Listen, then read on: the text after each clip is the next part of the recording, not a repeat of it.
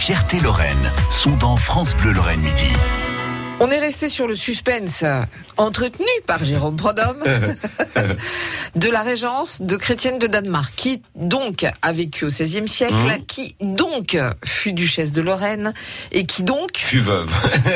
Sinon, pas de régence. Ah ben oui c'est ça. Hein. Et donc elle a pris le pouvoir à la place de son fils.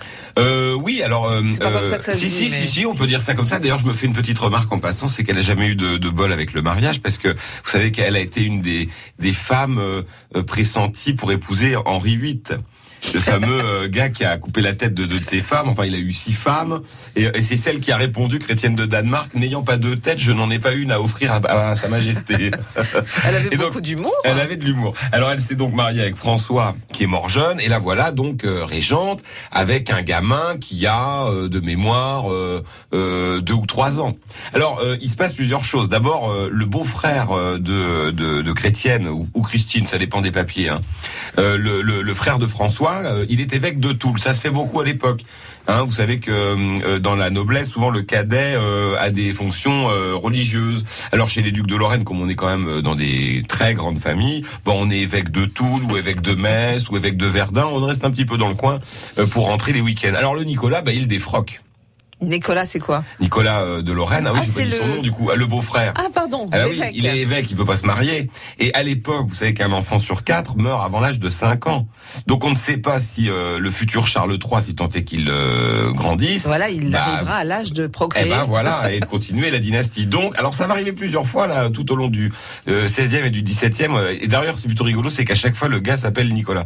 Euh, donc c'est des fois un peu compliqué d'ailleurs historiquement. Je donc suis sûre ça. voilà, donc Nicolas, bon bah, il se marie avec une nana qui s'appelle Marguerite d'Egmont et il est prêt à faire des gosses si jamais euh, Charles passe l'arme à gauche. On est d'accord Alors Chrétienne, qu'est-ce Ah oui, qu'elle donc il est sorti de son de, son, son rôle état de d'évêque, voilà. de- de-. Il s'est fait relever de ses Il vœux est prêt par. euh, au cas où. Il est pro au cas où, euh, voilà. Alors euh, ça c'est le premier truc. Et au départ il est co euh, euh, comment dire Au départ non alors justement au départ j'allais dire une bêtise.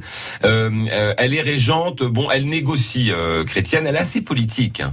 Elle négocie avec les États de Lorraine qui sont pas connus pour être très féministes, mais qui au bout d'un moment vont quand même dire bon allez. Après tout, c'est la mère du duc. Il y a euh, le comment dirais-je euh, déjà eu des expériences de, de, de, de régence pas si mal. Bon, on a le souvenir d'Isabelle de Lorraine euh, et de Yolande euh, n'est pas si lointain, donc on se dit bon allez, euh, on va Ils ont assuré le- quand même. Voilà. Alors elle va faire plusieurs choses. Euh, elle va se faire très mal voir par les Français parce qu'elle peut pas les encadrer. Il faut dire qu'elle est de la famille de Charles Quint et Ah. que elle, elle se dit qu'un jour ou l'autre, les ennuis vont venir de France. Euh, donc, elle va euh, faire deux choses assez intéressantes.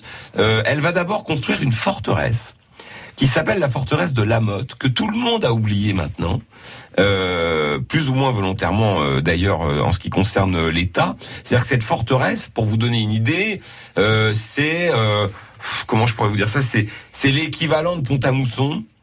Maintenant, c'est en Haute-Marne, la Motte.